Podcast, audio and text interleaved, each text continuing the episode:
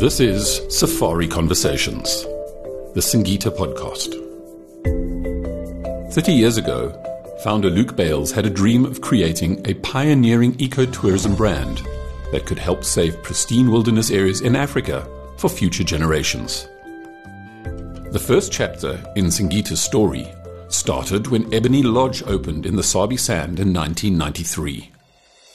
But truly, it began long before that, on a piece of land his grandfather owned and where they spent holidays as a family at Castleton.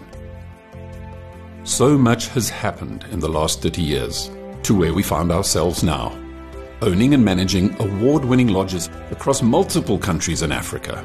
And we are looking to expand our conservation impact even further working alongside conservation NGO partners.